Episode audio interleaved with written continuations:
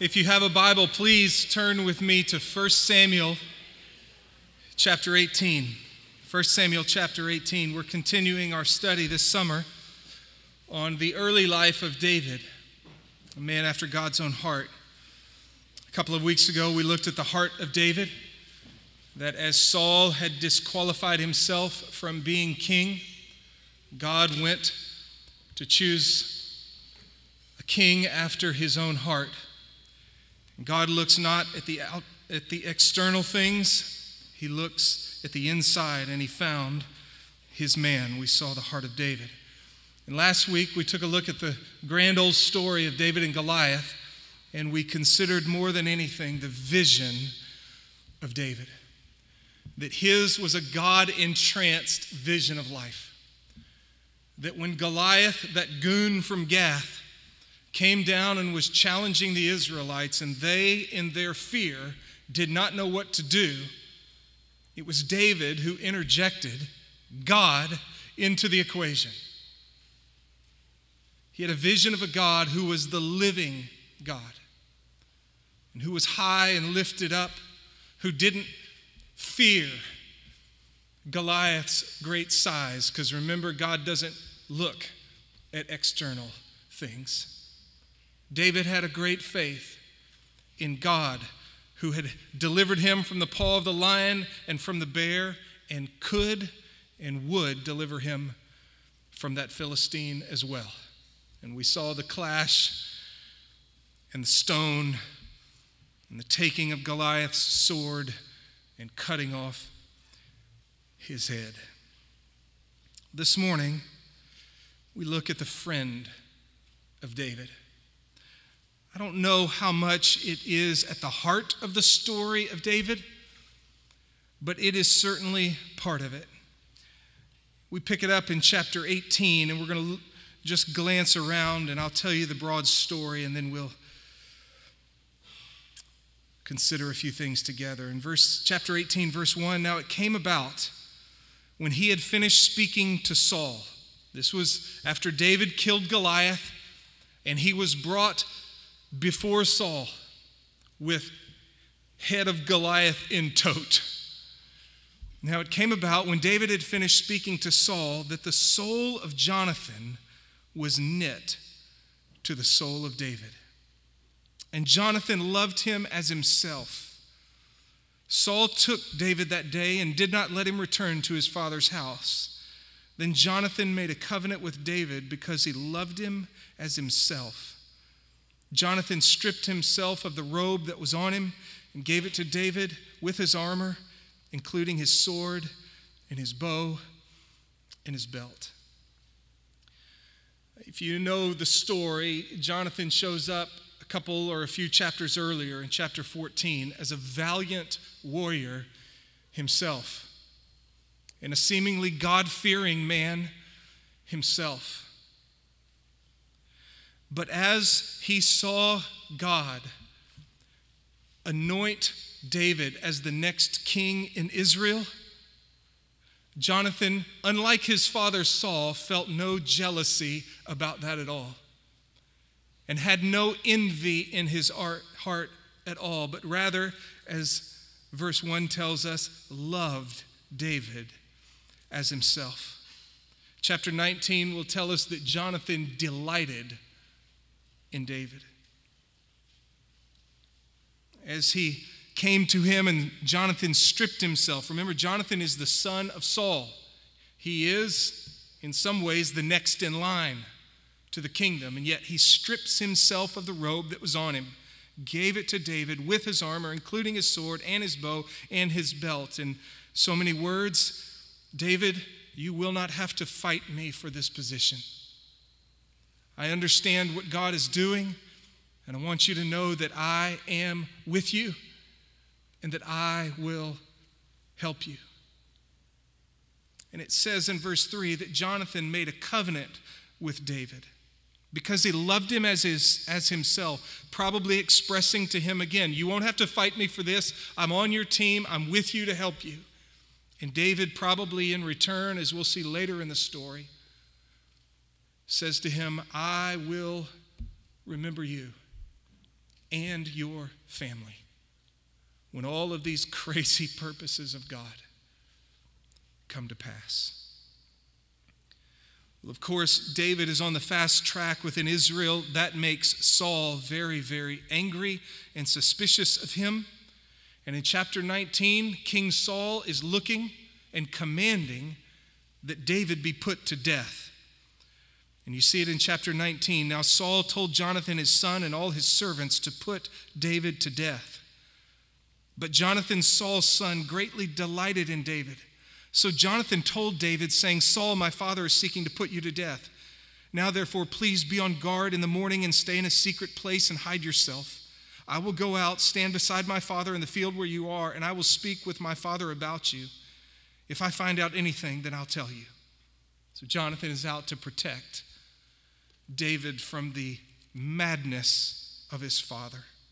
Verse 4 Then Jonathan spoke well of David to Saul his father and said to him, Do not let the king sin against his servant David, since he has not sinned against you, and since his deeds have been very beneficial to you. For he took his life in his hand and struck the Philistine, and the Lord brought about a great deliverance for all Israel. You saw it and rejoiced. Why then will you sin against innocent blood by putting David to death without a cause?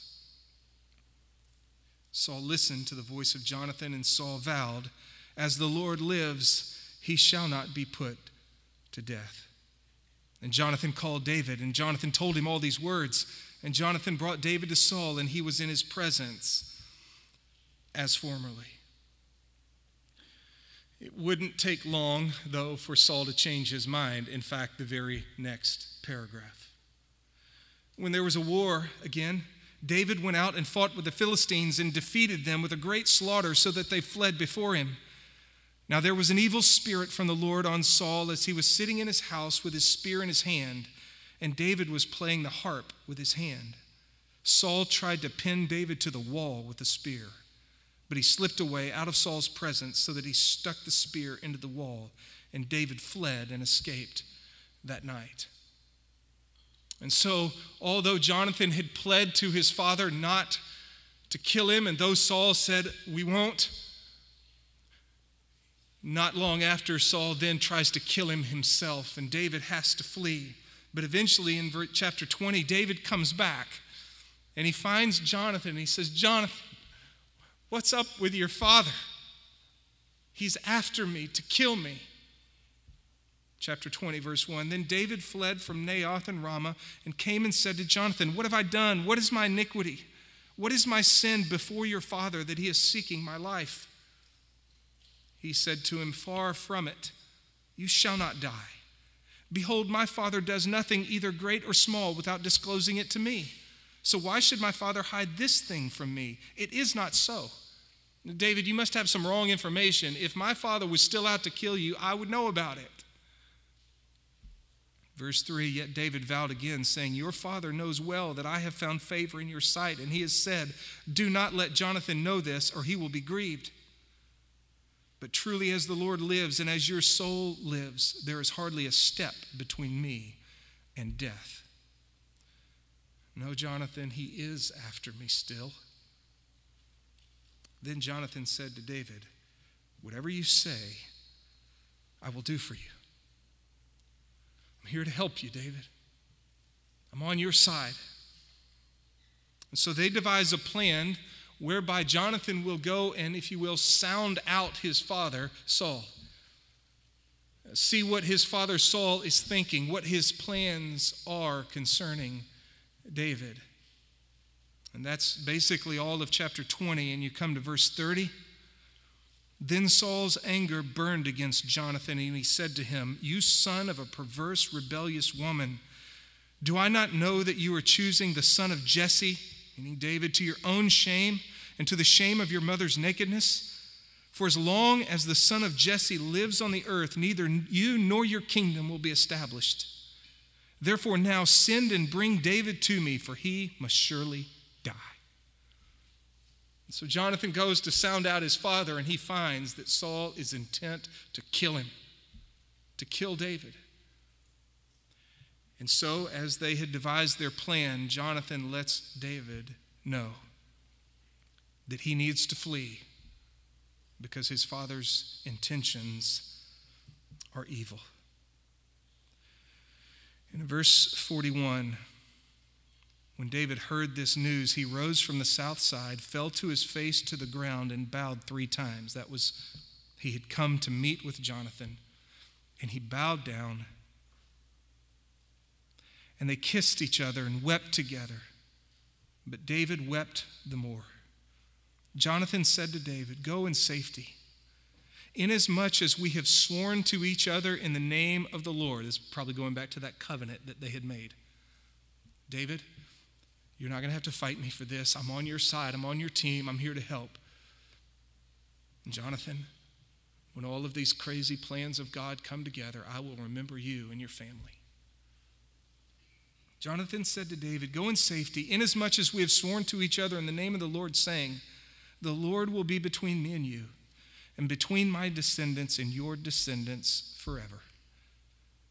Then he rose and departed while Jonathan went into the city. As far as we know, Jonathan and David never saw each other alive again. David fled into the wilderness, was on the run from King Saul. And when you get to the end of 1 Samuel in chapter 31, verse 1, now the Philistines were fighting against Israel. And the men of Israel fled from before the Philistines and fell slain on Mount Gilboa. The Philistines overtook Saul and his sons, and the Philistines killed Jonathan and Abinadab and Malchishua, the sons of Saul. First Samuel and Second Samuel were originally just one book, Samuel. And so, in the very next chapter, in 2 Samuel chapter 1, when Jonathan's death and then Saul's death, his suicide, were reported to David, in 2 Samuel chapter 1, verse 17, then David chanted with this lament over Saul and Jonathan, his son. And he told them to teach the sons of Judah the song of the bow.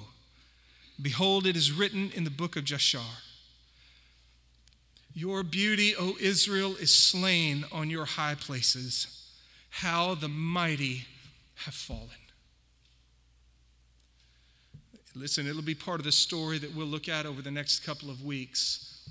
Though Saul was intent to kill David, David understood that for this time he was the king. And he would trust God and he would not take his own vengeance upon the king he understood that he was God's king. How the mighty have fallen. Tell it not in Gath, proclaim it not in the streets of Ashkelon, or the daughters of the Philistines will rejoice, the daughters of the uncircumcised will exult. O mountains of Gilboa, that's where Jonathan and Saul fell dead. Let not dew or rain be on you, nor fields of offerings. For there the shield of the mighty was defiled, the shield of Saul, not anointed with oil. From the blood of the slain, from the fat of the mighty, the bow of Jonathan did not turn back, and the sword of Saul did not return empty. Saul and Jonathan, beloved and pleasant in their life, and in their death, they were not parted. They were swifter than eagles, they were stronger than lions. O daughters of Israel, weep over Saul, who clothed you luxuriously in scarlet, who put ornaments of gold on your apparel. How have the mighty fallen in the midst of the battle? Jonathan is slain on your high places. I am distressed for you, brother, for you, my brother Jonathan. You have been very pleasant to me. Your love to me was more wonderful than the love of women. How have the mighty fallen and the weapons of war perished? John or David is reflecting upon and mourning the sacrificial, selfless, loyal love of his friend, Jonathan. And a little bit later in the story, David will remember his covenant and his promise. Saul or Jonathan will have a son who is lame. Mephibosheth is his name. And David will take him into his house as if he were his own. David and Jonathan, often looked to as great, great friends. I think it's providential that this fell upon Father's Day. Men, I want to talk to you. And ladies, I think everything that I will say here applies to you as well. But if you'll forgive me, I just want to talk to us guys. Men, you and I, like David, need empowering friends. Because life is a team sport. You and I are not meant to live it on our own. But we have to be careful in the choosing of our friends. Because if not, as the Bible says, do not be misled. Bad company corrupts good character. It also says, though, that he who walks with wise men will be wise. And so we are encouraged to find some wise, encouraging, empowering friends. My good buddy John Bryson says that God has rigged our lives in such a way that we can only live at a high level and stay at a high level with a band of good brothers and sisters around us. Life is lived best in the company of good friends. Remember, the Apostle Paul, writing to young Timothy, told him to, to flee youthful lusts and pursue righteousness, faith, love, and peace with those who call on the Lord from a pure heart. Timothy, you're going to have to renounce your youthful lust and you're going to have to pursue that which is good and noble. But, but, but young man, do it with others. If you and I live life without empowering friendships, it can be dangerous. Maybe you've heard me talk about these things before, but here we go again. They're good reminders. If we try to live life on our own, disconnected with empowering friendships, we run the risk of a warped perspective on life. You've heard the proverb 14:12, there is a way that seems right to a man, but the end therein is death. There's a way that seems right to a man. When left to himself, in his own stuff, apart from the wisdom of God and apart from the fellowship of wise friends, there's a way that seems right. We've got it figured out. We know what life is all about. We know what we should value. We know what we should spend our time on. We know what we should commit ourselves to. There's a way that seems right to a man. Apart from the wisdom of God and the wisdom of the fellowship of good friends, we know what biblical manhood is all about. We know what, it's a, what it looks like to be a godly husband. We know what fatherhood should be. We know what goals we should have for the resources, the money that God has entrusted to us. We've got it figured out. There's a way that seems right to a man, but in the end, it leads to death. You've heard me quote him a hundred times. Prof. Howard Hendricks at Dallas Seminary would look at us and say, My greatest fear for you is not that you will fail. You're all too smart. You will succeed. My greatest fear for you is that you will succeed at all the wrong things. That you will climb your ladder only to get to the top and find out that it's leaning against the wrong building.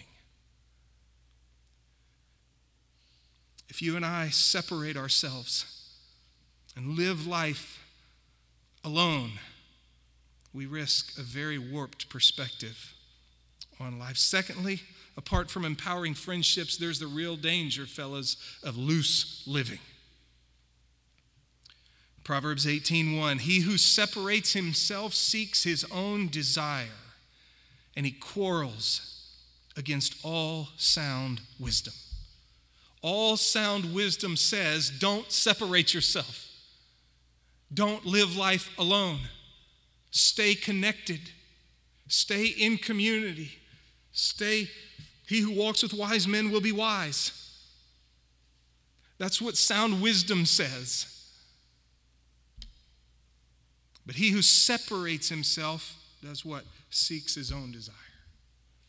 Mm. When you and I are disconnected from the wisdom of God and the wisdom of empowering friendships, the chances of you and I going to, if you will, bad places with our sin only increases. Whether it's our lusts or our greed or our gluttony or our pride or our sloth or our anger, when we're just living life all by ourselves, we are left to our flesh, the allurements of the world, and a very, very busy devil who longs to take every one of us down. And our lust will take us to the wrong place, and our greed will take us to the wrong place, and our anger will take us to the wrong place, and our Sloth, our laziness can take us to the wrong place when we are separate. We don't have those other voices calling us away from our own desire. We also, disconnected from empowering friendships, there's a loss of motivation for the noble things of life. Man, a couple weekends ago, when I was at the uh, Family Life Weekend to Remember Family or Marriage Conference, most all of the sessions are with the men and women together. But for the last session, they split you up men in one room, women in another, and it's awesome. The very first thing the speaker did when he got up and he just had the room full of men, he said, Listen, guys, I promised you at the beginning of this thing, we're not going to break up into small groups. I'm not going to bring you up here to share your heart with anybody or anything like that. He said, But I do want you all to stand up, and I want you in the next 20 seconds to give as many of these as you can. I want you to high five as many guys as you can and tell them it's good to be a man. And it is. But you would never hear that in our culture. It's good to be a man. It's an incredible stewardship from God. Now, we're called to live our manhood under God. Left to ourselves and apart from His wisdom and the fellowship of noble men, we will not live a noble manhood.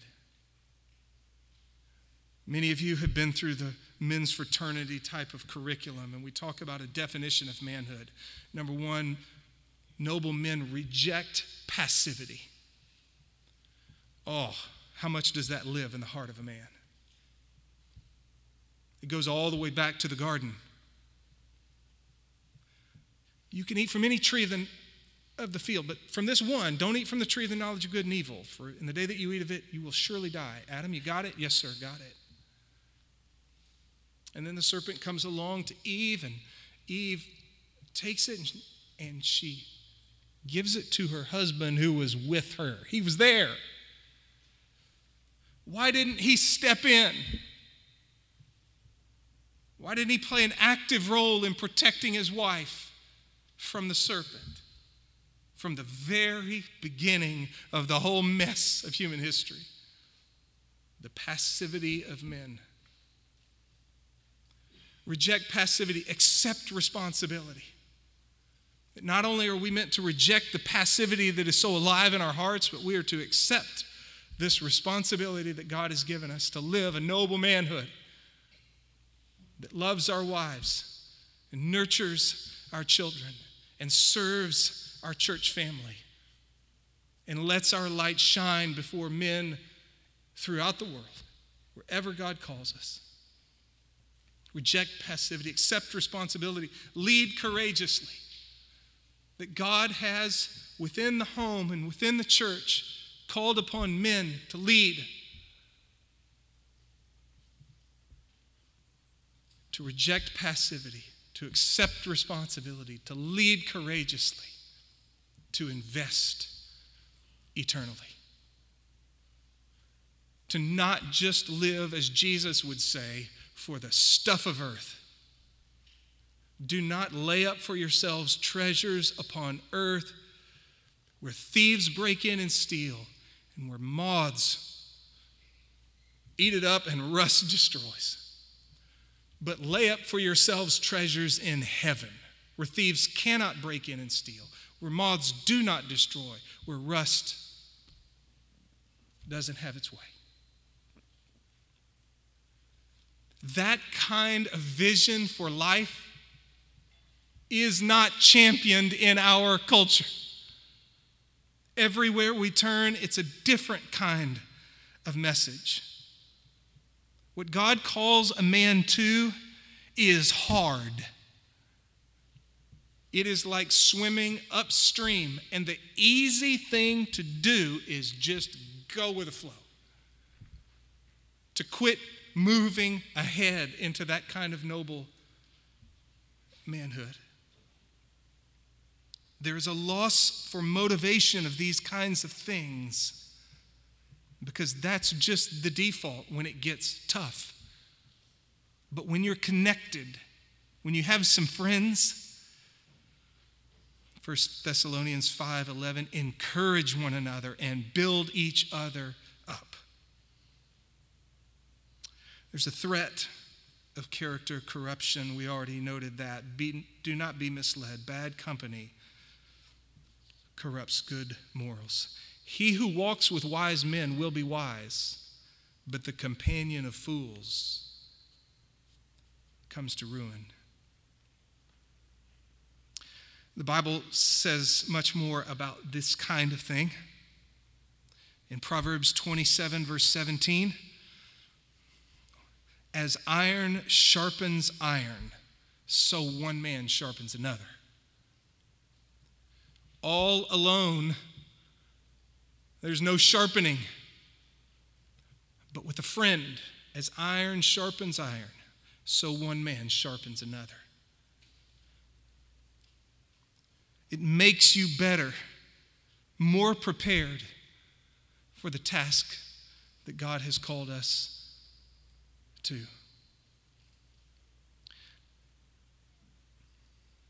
I don't have time, but I'm going to share it anyway because it's kind of funny.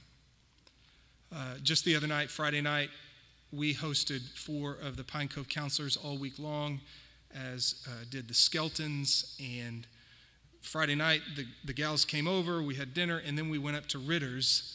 Uh, ice cream custard way up north on Fry Road. We asked the Skeltons to be there with their counselors, and they came over there. And then uh, Chris Dammel showed up as well. He was going to bring the boys, but then he didn't. And so this was really good for me because I'd been with me and my wife and my three girls, plus four more girls, all week long. And so it was fun to be able to sit down with Kyle and with Chris. And if you've ever been with Chris, you know that Chris is a master question asker. And so, just to get the conversation started off, he said, All right, guys, to within one or two years, when do you think you're going to die? And so, and so we talked about our own death and when we think it might happen. I chose 81 for myself. Um, sorry, babe, but that'd be a pretty good life, I guess. But that led us into talking about death. It led us into talking about, though, um, that day's coming. And what will it mean for our wives and for our children, and by that time for our grandchildren? So we had a chance just to talk about that. Had coffee with another buddy on Saturday morning, and we just talked about the insecurities that we feel when trying to serve God and love our families and the rest. And we just found out, you know, we're big, strong guys, but we are just as insecure as anybody else. We talked about what it looks like to love our wives and our kids and the like. Iron sharpening iron You can't do that, guys, without friends. Two are better than one because they have a good return for their labor. It's Ecclesiastes 4. For if either of them falls, the one will lift up his command, com, companion, but woe to the one who falls when there is not another to lift him up. Most of y'all know that Ryan Backy and I climbed to the top of Mount Rainier last summer, and we were roped in on that final push to the summit. And good for Ryan because I had to pull him all the way up the mountain. And on the way down, Ryan kept falling into crevasses, and thank goodness he had a buddy there because he would be at the bottom of a crevasse still if it wasn't for me. You're welcome, Ryan. No, but we helped each other up the mountain. And when we did fall, he laughed at me. When, when he fell, I would help him up. That's just the way Ryan encourages you and helps you. Come on, Mitchell, get up. I told him the other day three people in my life call me Mitchell, and he's one of them. Those words are scary. Woe to the one who falls and he doesn't have anybody to lift him up. Proverbs 17 17, a friend loves at all times. What that means is a friend loves not just in the good times, but also in the bad. A friend loves at all times, and a brother is born for adversity. There's nothing like a good buddy when the going gets tough. I read this blog this week. Scripture says, A friend loves at all times, a brother is born for a time of adversity. I've heard it said, A true friend walks in when everyone else walks out. There's something about the fact that when your life is an absolute mess, it serves to purify not only your inner life, but it also clarifies so many things about the relationships you have. Some will see your mess and begin asking you obnoxious questions, seeking to provide some kind of theological or philosophical explanation as to why God appears to be getting you back, or something like that. Think Job's friends. Others will find you in the gutter, see the blood and pus, and pass by on the other side because they can't fathom God's call on them to inconvenience themselves, stop what they're doing, get their hands dirty, and become an active participant in the healing of your life. Still, there are those who, instead of questioning or ignoring your pain, will actually deride you, shame you, insult you to your face, compounding the fracture and heartbreak. I don't know which of these experiences hurt the most or if it is even possible to know. Here's what is sure the immeasurable amount of gratitude you feel for the friend who knows how to show up the right way how to handle not knowing every detail of your struggle, offering their own presence as you face the dark night of the soul, eager to listen to the silence with you. When that person comes to mind, you don't just enter, they don't just enter your mind, they become part of your soul.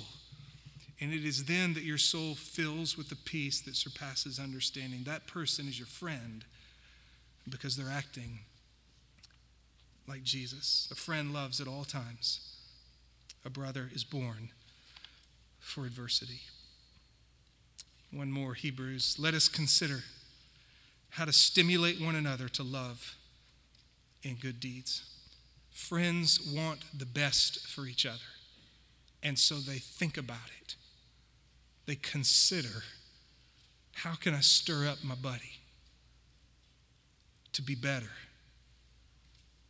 to love, and to be filled with good deeds.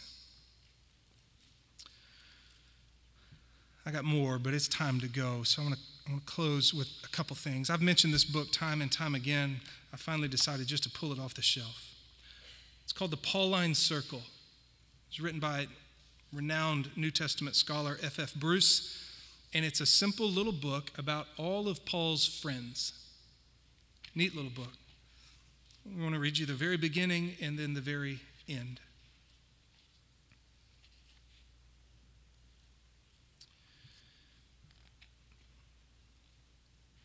If, however, we think of the Pauline circle, the evidence for its membership lies plentifully before us in the New Testament, both in Paul's own writings and in the Acts.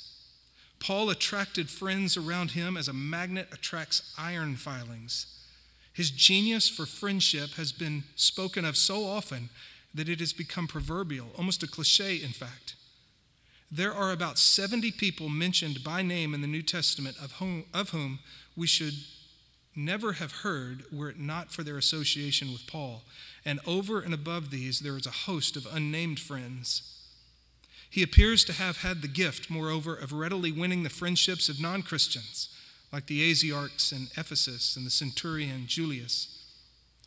Although he was nothing much to look at, he plainly had that warm and outgoing kind of personality which draws out people's goodwill and affection. The other side of the coin is shown by those who could not stand him at any price. People were rarely neutral towards him. And then he closes the book. These friends and co workers, hosts and hostesses, had no other motive in being so helpful than love of Paul and love of the master whom he served. They knew that in serving the one, they were serving the other. The last thing they thought of was that their names would be put on perpetual record. Indeed, that was the last thing that Paul himself thought of with regard to his own name. But he recorded his gratitude to them all, and their memory lives on, not only in the pages of the New Testament, but in the Christian names borne by so many people ever since in all parts of the world Lydia, Priscilla, Phoebe, Persis, Mark, Luke, Timothy, Titus why are these names still in such widespread use? Because certain people who bore these names in the first century AD were friends of Paul. And he set down his appreciation of them in letters that he wrote, and his letters have been the salt of immort- had the salt of immortality in them. So we read his letters, and the faith and kindness of those friends of his are remembered afresh, and their example remains powerful. All that to say that even Paul, Apostle Paul, Evangelist Paul, church planter Paul, theologian Paul, was a man of many, many friends who was never alone living his life, always a buddy or buddies there with him. Men, if you're not already, Get your wife and sign up for a community group. Go to a men's Bible study. We've got the Astros game coming up on June 29th. We're going to go eat around 5 o'clock or so, right down across from the stadium, and then 7.15 first pitch. We bought 30 tickets. About eight of those are already accounted for. So there's 22 tickets left. You can go right now, redeemercommunity.life, and you can get one of those tickets and join us for that night. On Saturday, July 13th, we're going to have a men's breakfast, 7 to 8.30, right here.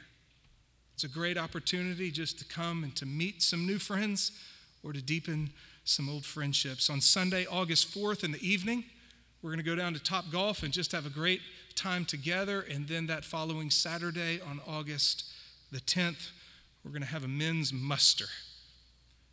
And we're going to encourage all of us to muster on that day, to come together. It's mustering of the soldiers, if you will, getting all the guys together to call us up and to send us out into a noble manhood for the sake of our wives and our children, for our church, and for the world.